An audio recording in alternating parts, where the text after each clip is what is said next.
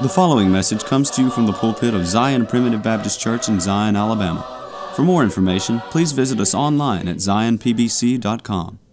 I want to welcome you today to the Zion Primitive Baptist Church podcast. This podcast is an outreach of Zion Primitive Baptist Church, which is located in the Zion community near Gordo, Alabama.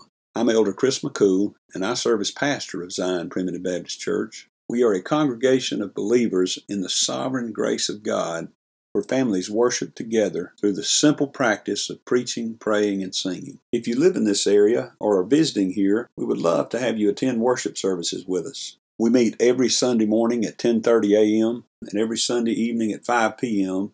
and the first and third Wednesday evenings at 6:30 p.m. I'm happy to note that our daily podcast is featured on Grace Alone Radio, which you can find at gracealoneradio.net you can find the schedule on the website, and you can also download an app to your phone so that you can listen wherever you are. Grace Alone Radio is a 24 hour streaming service which carries the message of God's sovereign grace around the clock and around the world. Zion Primitive Baptist Church is located at 9487 County Road 49, Gordo, Alabama. That's near the intersection of County Road 49 and Alabama Highway 159 about 10 miles north of Gordo, Alabama, and about 8 miles northeast of Reform, Alabama. If you're interested in finding more sermons, you can go to our website at zionpbc.com. That's Z I O N P B C.com, where you'll find all of our posted sermons as well as a link to subscribe to our podcast. You can also subscribe to our website, which will update you every time a new sermon is posted. During this holiday season of the year, our minds are often drawn out to the birth of Christ in Bethlehem. In Luke's Gospel, we read that an angel appeared to some shepherds and declared his birth. And this was the statement the angel made Unto you is born this day in the city of David a Savior, which is Christ the Lord.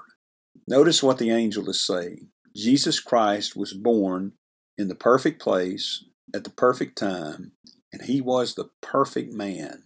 He was the perfect Savior. Jesus came into this world not to make salvation possible, not to come close to completing the task, but He came into this world to make salvation a certainty for His people. Join us today as we look at the story of the birth of Christ and we see the great truths that this was not some happenstance, but it was the purpose of God from before the foundation of the world. But first, we have a song selection that I hope you enjoy. After the song, please stay tuned for another message of God's sovereign grace from the Zion Primitive Baptist Church pulpit.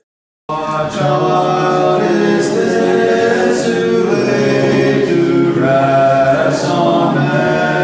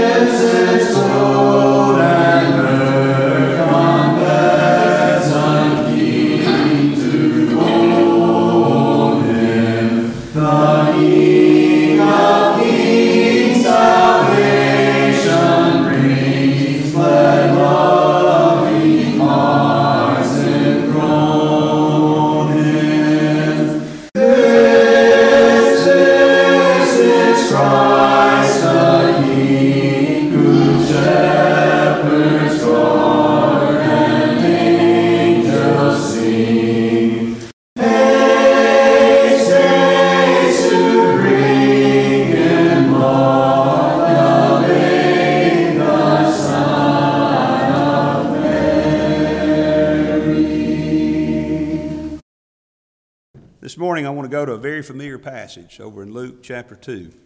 Luke chapter 2. And we're going to begin reading in verse 1. And it came to pass in those days that there went out a decree from Caesar Augustus that all the world should be taxed. And this taxing was first made when Cyrenius was governor of Syria. And all went to be taxed, every one into his own city. And Joseph also went up from Galilee out of the city of Nazareth into, into Judea, unto the city of David, which is called Bethlehem, because he was of the house and the lineage of David, to be taxed with Mary his espoused wife, being great with child. And so it was that while they were there, the days were accomplished that she should be delivered. And she brought forth her firstborn son, and wrapped him in swaddling clothes, and laid him in a manger because there was no room for them in the inn. And there were in the same country shepherds abiding in the field, keeping watch over their flock by night. And lo, the angel of the Lord came upon them, and the glory of the Lord shone round about them, and they were sore afraid. And the angel said unto them, Fear not, for behold, I bring you good tidings of great joy, which shall be to all people. For unto you is born this day in the city of David a Savior which is Christ the Lord. And this shall be a sign unto you you shall find the babe wrapped in swaddling clothes, lying in a manger. And suddenly there was with the angel a multitude of the heavenly host, praising God and saying, Glory to God in the highest, and on earth peace, goodwill toward men. This morning I want to take our primary thoughts from verse 11. For unto you is born this day in the city of David a Savior which is Christ the Lord. And I want us to think about this this morning. I want to talk about this morning about the perfect place, the perfect time, and the perfect man. Because that's what we have here in this verse the perfect place, the perfect time, and the perfect man. Notice the angel said, Unto you is born in the city of David in the city of David. Now, it was clearly the perfect place. I mean, think about it. It was the city of David, it was the royal city. The Messiah was to be of the lineage of David. That's clear throughout the Old Testament, all the prophecies. You know, this is the place where David had been born. This is the place where David was anointed to be king. This is the place from which David grew and ultimately ascended the throne in Jerusalem.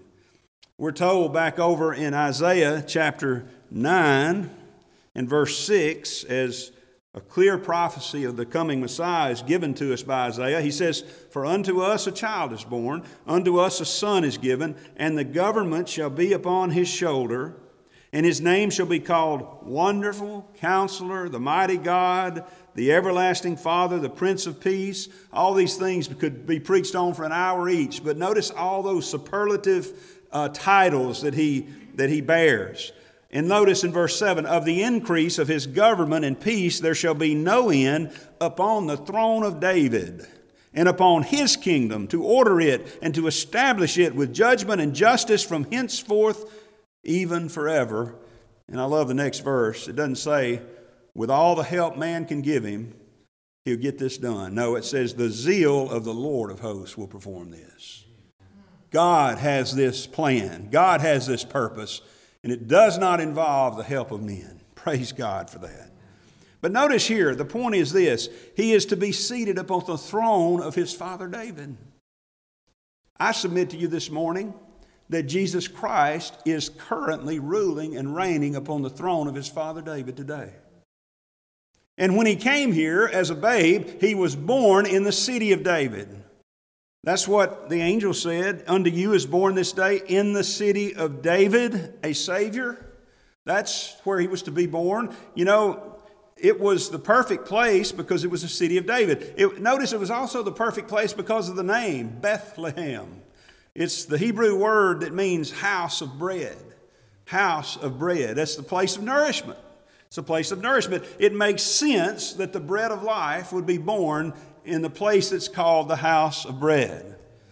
Back over in the book of Micah, we won't turn there, but Micah, uh, you know, in Micah, we're told that it's not just any Bethlehem. There were two or three Bethlehems in existence in Micah's day. There was one up way up north towards Nazareth. But Micah specifies in chapter 5 and verse 2 Thou, Bethlehem Ephratah, though thou be little among the thousands of Judah, yet out of thee shall come he shall he come forth unto me that shall be the ruler in Israel, whose goings forth have been from old, from of everlasting. We're going to come back to that in a minute, but notice what he's pointing out. He's saying it's in Bethlehem Ephratah. And Be- that particular Bethlehem was the city of David, which was down near Jerusalem. It's about 90 miles, 75 to 90 miles or so from Nazareth.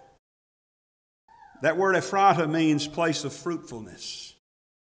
Now, it also makes sense that the the fruit of all fruit, the Lord Jesus Christ, should be born in the place that's called the place of fruitfulness, right? But you see, all those things aside, God said this was the exact place where Jesus Christ should be born. This is where the Messiah should be. See, that's why it was the perfect place. All these other things are important. I think, it's, I think there's you know, it's, it's interesting to note it's the house of bread and it's the city of David. But this is what God said, and, and this is the most important fact of all. You see, all the lines of Old Testament prophecy converged on a forgotten stable outside a little country inn in the little village of Bethlehem. That ever narrowing stream of prophecy culminated in what I just quoted to you from Micah chapter 5 and verse 2 that it would be Bethlehem Ephratah, that's the place where the Messiah would be born. It says, Out of thee shall he come forth unto me that is to be ruler in Israel, whose goings forth have been from of old, and to make it clear, from everlasting. See, he didn't just come on the scene and come into existence 2,000 years ago in Bethlehem. We're told back in Luke chapter 1 that the angel came upon her uh, came to her, rather. You remember last week we talked about this. He told her in chapter 1 of Luke, in verse 28, Hail, thou that art highly favored. Uh, the Lord is with thee. Blessed art thou among women. And he goes on to tell her what's happening. He says, Behold, in verse 31, thou shalt conceive in thy womb and bring forth a son, and shalt call his name Jesus. He shall be great and shall be called the Son of the Highest. The Lord God shall give unto him the throne of his father David, and he shall reign over the house of Jacob forever, and of his kingdom there shall be no end. Of course, he's quoting Old Testament prophecy there. And then he tells her what's going to happen. He says, The Holy Ghost shall come upon thee, and the power of the highest shall overshadow thee. Therefore, that holy thing which shall be born of thee shall be called the Son of God. Notice something that he didn't say. He didn't say that holy thing that shall be born of thee shall become the Son of God. You know why he didn't say that that holy thing shall become the Son of God? Because that holy thing already was the Son of God. He would be called the Son of God because he was the Son of God, you see. We don't believe in some kind of beginning to the, to the sonship of Christ. He was the eternal Son of God. The Word See, in the beginning was the Word. He was that Word, and the Word was with God, and the Word was God. And Jesus Christ, we're told, is the same yesterday and today and forever. He was, if he ever was the Son of God, he always was the Son of God. See, this was the exact place where God said the Messiah should be born. Now, I want you to notice something, though. We, we take it for granted, I think, sometimes, but but notice as we go back to our text in chapter 2 of Luke that Mary was in the wrong place. She wasn't where she was supposed to be, if indeed the Christ child was to be born in Bethlehem. We're told that in verse 4, Joseph lived in Galilee in the city of Nazareth. He didn't live in Bethlehem, he wasn't down there in Bethlehem. Mary was in the wrong place. But God, as He does, overruled the circumstances to get her to Bethlehem. we don't believe in the absolute predestination of all things. Don't let anybody ever think that. But we absolutely believe in the providence of God. God is able providentially to get things done without having to resort to his predestinating power. You know, predestination makes God the cause of it. In providence, God overrules circumstances that he might not have necessarily started, but that he ultimately over superintends in order to get his will done. Now, I want you to notice something, okay? Mary was in the wrong place, yes. But if we go back further in history, there, was a, there were a lot of people out of place. There were a lot of people in the wrong place, if indeed the Christ child was to be born in Bethlehem. But again, God is able to superintend the circumstances to fulfill his prophetic pronouncements. And this was so important that God moved nations to get them to Bethlehem.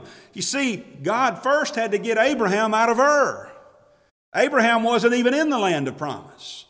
But God got him out of Ur. He, then he had to get Moses and the Israelites out of Egypt. And then he had to get the Jews out of Babylon. We're told in the book of Haggai that God would shake all nations. I like a God like that. I like serving a God like that because sometimes the nations, even the nation I live in, shakes me. But I serve a God that can shake nations. We're told in the book of Haggai, uh, when those Jews had gotten kind of distracted, they weren't building the temple like they were supposed to. They were supposed to be rebuilding the temple. They got distracted into their own things. But he said, Listen, you get back to work on that temple. And some of the old men there that knew about the first temple, when they saw the second temple's foundations, they got, they got to crying and weeping about it because they said, Oh, woe is me, the good old days. If we could just go back to the days of Solomon's temple, you know. It was so much more glorious. It was so much more beautiful. It was bigger. He said, I'm going to tell you something. The glory of this building is going to be greater than the glory of Solomon's temple ever dreamed of being. And it wasn't because Herod added on to it, Herod the Great in the times before Christ. It wasn't because, and he did, he added on to it. He added a porch, he added all kinds of things that were, made it bigger and more beautiful. But that wasn't why it's more glorious. You know why it was more glorious? Because there came a day after Bethlehem. In fact, the first time was a few days after Bethlehem when Christ Himself graced the doors of that temple. He crossed the threshold of that temple. And I want to tell you, beloved, I'm thankful for this big, beautiful building we've got here. I'm so thankful the Lord blessed us to be able to build it. I was thankful for the old building over there. And it was a nice building compared to some. But if you're living, I don't care if you're living and worshiping in a hut, in a river, on a river, in Africa, Malawi, somewhere in the South Pacific, it doesn't matter if the Lord's presence graces your building. Praise God, it's more glorious than any temple of Solomon ever dreamed of being. You see, but God God got Abraham out of Ur. He got Moses out of Egypt. He got the Jews out of Babylon. He got the Romans out of civil war and all kinds of conflicts that went on in the couple of hundred years leading up to the birth of Christ to where the circumstances were just right. Just right. On that starry night when Joseph and Mary made that trek down from Nazareth to that little stable in Bethlehem. It was just right, you see. It was the perfect place. And it was the perfect time. Remember what we said? Unto you is born this day. There's a reason it was that day.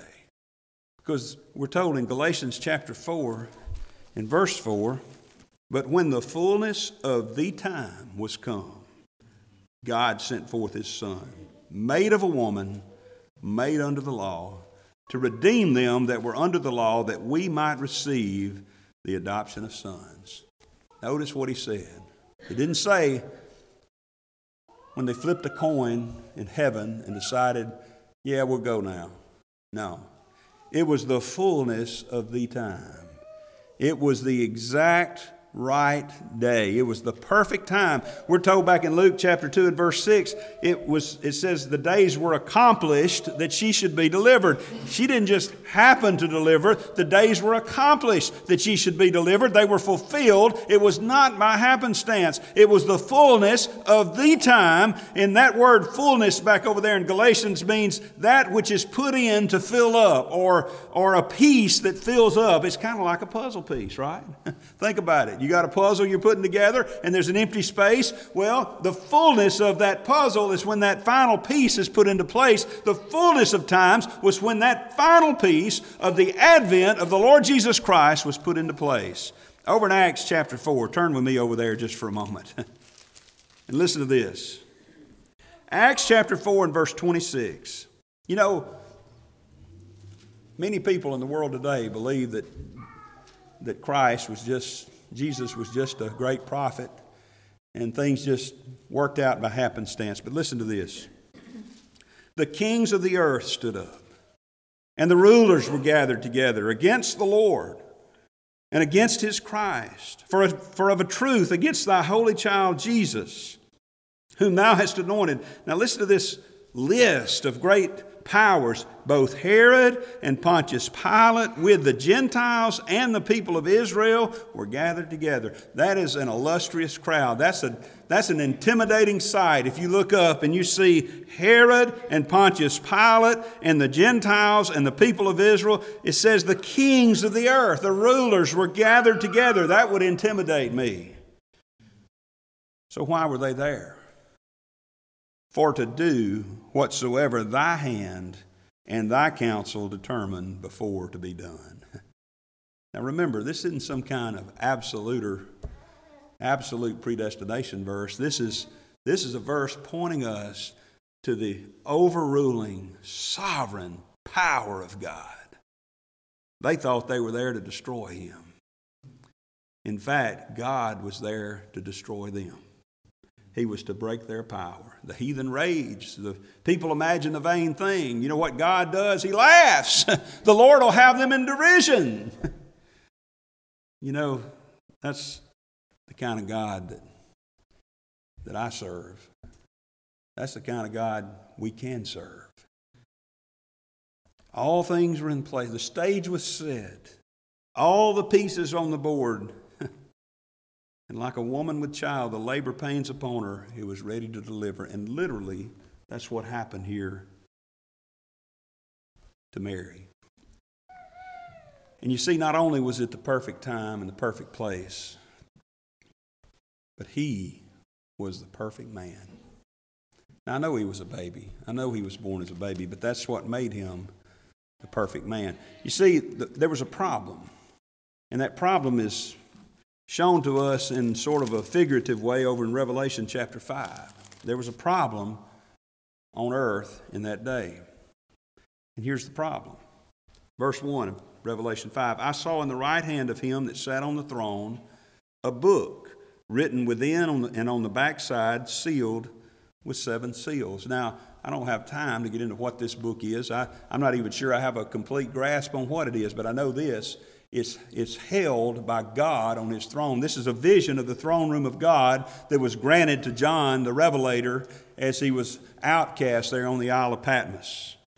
And this book, I believe, is the, uh, the scroll, if you will, of the redemptive history of mankind. I, you know, there's a lot to the book of Revelation I don't know the answer to, but I know this book is important. And here's what else I know about the book there's no man worthy or able to take it out of the hand of God. And I saw a strong angel proclaiming with a loud voice, Who is worthy to open the book and to loose the seals thereof? You see, that's a question asked today, is it not? Who has the power uh, to resist God? Who has the power to claim salvation? Who has the power to bring salvation unto himself today? And no man in heaven, nor in earth neither under the earth, was able to open the book, neither to look thereon. That pretty much covers it all, doesn't it? No man in heaven, no one who's died and gone to heaven, There's no man there. No man in earth. Nobody still living here. No man under the earth. No man who has died and gone to hell. Nobody who's been buried, perhaps. That's talking about. But in any event, it's no man. No man is able to open the book, and much less, they can't even look upon it. they can't even look upon it. See, it's pretty simple, really. There was a problem. Man didn't have what it took. And so man needed someone who did have what it took. And Jesus was that man. And let me rephrase that Jesus is that man. He is that man. Luke chapter 2 and verse 11. Remember what he said?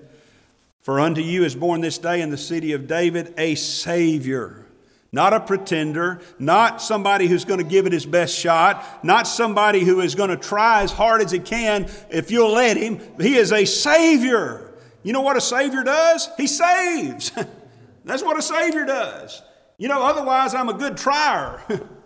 I made a good effort, but it didn't say that's what Jesus is. He's not trying to save. He didn't make man savable. He is a Savior. Matthew 121, he shall save his people from their sins. Isn't that glorious? We don't serve uh, uh, someone who is trying to be your Savior. We serve one who is a risen, successful Savior. He is a successful Savior. He was the perfect man. See, all the stuff we had was filthy rags. Isaiah 64 6 says, All of our righteousnesses, that is everything we might try to do, Anything that we might try to offer to God in the way of something that would be a, a substitute for our sins, that would be an atonement for our sins, is nothing but filthy rags. We needed a righteous man to be our representative. You know what Hebrews tells us over in the seventh chapter? In Hebrews chapter 7 and verse 26, he says, For such an high priest became us See, we have that successful Savior. We have that perfect man. We have such a one. For such a high priest became us who is holy, harmless, undefiled, separate from sinners, and made higher than the heavens. That's our Savior. That's this perfect man. He says, He needeth not daily as those high priests to offer up sacrifice, first for his own sins and then for the people's. For this he did once when he offered up himself. Isn't that something? All the sacrifices of the Old Testament, all the ceremonial law was fulfilled in Christ. You know, all that ceremonial law did was point us to the need for a perfect sacrifice. All the sacrifices, you know, there was a lot of hoops they had to jump through. There were a lot of sacrifices they had to make every day. And once a year, the high priest had to go into the Holy of Holies into, on that day of atonement to make a sacrifice. And no, the sacrifice did not roll the sins forward a year. Don't let anybody tell you that. It didn't touch a sin. The sacrifice never did one thing for sin except remind the people that they were sinners. See, it says in, that sac- in those sacrifices was a remembrance of sin made because they needed to be reminded that they were sinners and they needed a perfect sacrifice. Oh, but when the perfect sacrifice came, the time of reformation came, we're told in the book of Hebrews, the time of setting up of a new covenant, setting up of a new way of worship. And praise God, the perfect man did that. The perfect man. For he hath made him to be sin for us who knew no sin that we might be made the righteousness of God in him. You know, I don't know what his childhood was like. I don't know if he got the colic as a baby. I don't know if he cut himself sometime with some of the tools in Joseph's uh, carpentry shop there. I don't, I don't know if he got the stomach virus. I don't know if he got sick. I don't know, but we don't need to know. We're not told it, so we don't need to know. But what I do know is this in this same chapter 2 of Luke, there was a point where he was about 12 years old. And you know the story about how they lost him. They left, they'd been to Jerusalem. Joseph and Mary had been to Jerusalem, and they had, when they left, they thought he was with some other family, and they lost him, and they went back and found him, and he was in the temple, sitting in the midst of the doctors, hearing them and asking them questions and astonishing them at his wisdom. And I know this at that point, he knew who he was. Because when they came to him and basically fussed at him for causing them to worry, he said to them in verse 49 How is it that you sought me? Wist ye not that I must be about my Father's business? I love children. I love the children here in this church. They're sweet, they're precious. My heart breaks when I hear about a child being uh, abused, okay?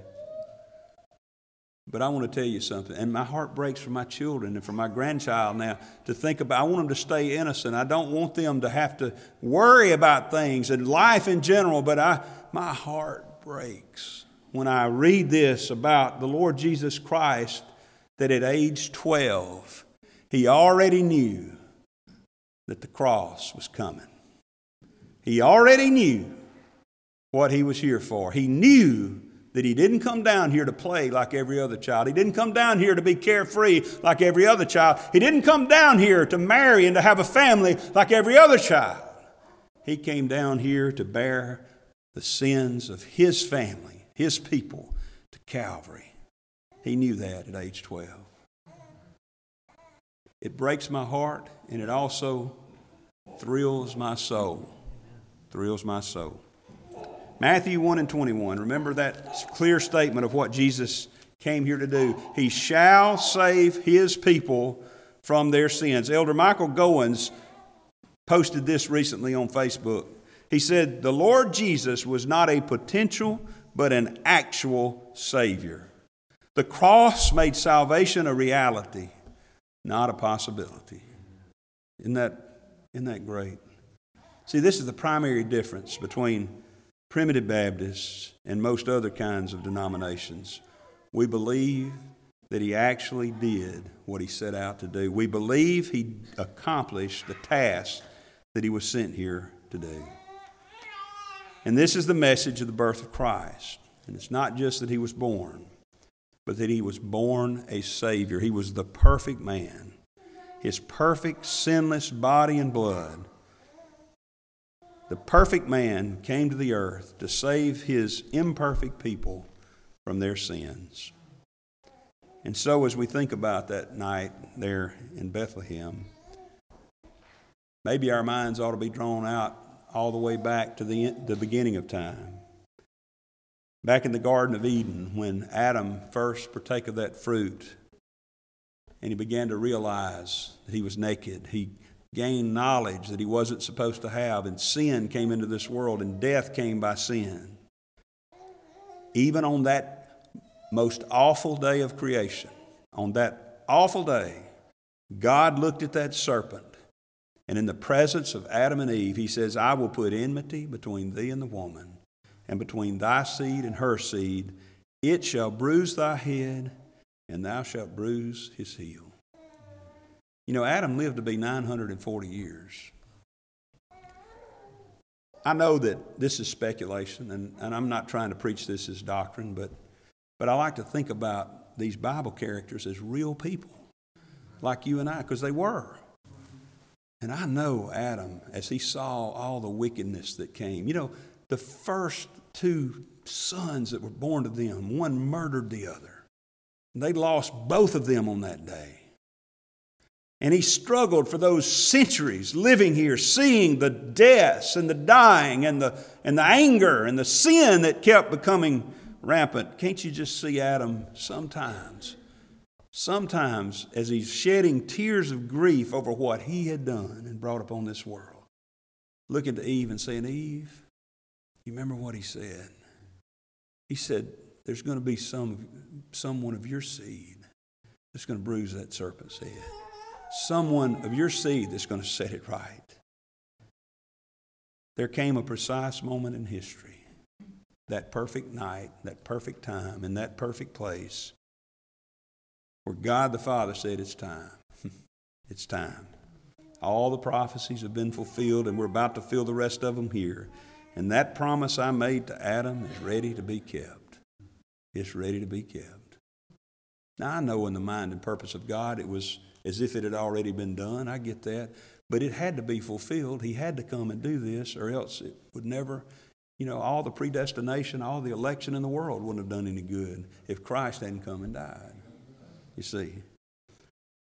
And when God said it's time, Jesus Christ, his Son, stepped out of the portals of glory, laid aside his glory, and descended down that starry staircase to the Virgin's womb and entered our world wrapped up in rags, swaddling clothes, and was laid down to sleep in a feed trough in a forgotten stable in Bethlehem. And thus God fulfilled his promise on the perfect night, in the perfect place, by sending the perfect man to accomplish a perfect salvation. And that day, as she swaddled him and as she laid him there, I don't know what all happened, but I know this. The long, painful walk to Calvary began. I love the manger. I love the stable. It's appropriate to think about it, and even this time of the year, even though we don't know when Jesus was born, but it's appropriate to think about it. But don't you ever think about the, the manger and the stable and the star without also seeing behind it a vision of the cross. Because you see, the cross, every step that baby took when he first began to walk, every step that 12 year old Jesus took, every step 30 year old Jesus, when he began his ministry, every step he took was a step toward Calvary. And that's where he would completely save his people from their sins. And that's the Savior we worship today. The Savior who got it done. Praise God for the perfect salvation we have in the Lord Jesus Christ. Thank you for joining us today on the Zion Primitive Baptist Church podcast. I hope the message has been uplifting and beneficial to you, and that the Lord will continue to bless you to grow in grace and knowledge of the truth. Join us again tomorrow for another message of God's sovereign grace. If you would like to subscribe to our website, please go to www.zionpbc.com and sign up for email updates. If you have any questions, please feel free to contact the church at zionpbc1847 at gmail.com. That's Z-I-O-N-P-B-C-1847 at gmail.com. Or you can email me directly at jchrismccool at gmail.com. That's the letter J, C H R I S M C C O O L at gmail.com. Again, thank you for listening. May the Lord bless you, is my prayer. We thank you for listening to today's message. For more information, please visit us online at zionpbc.com.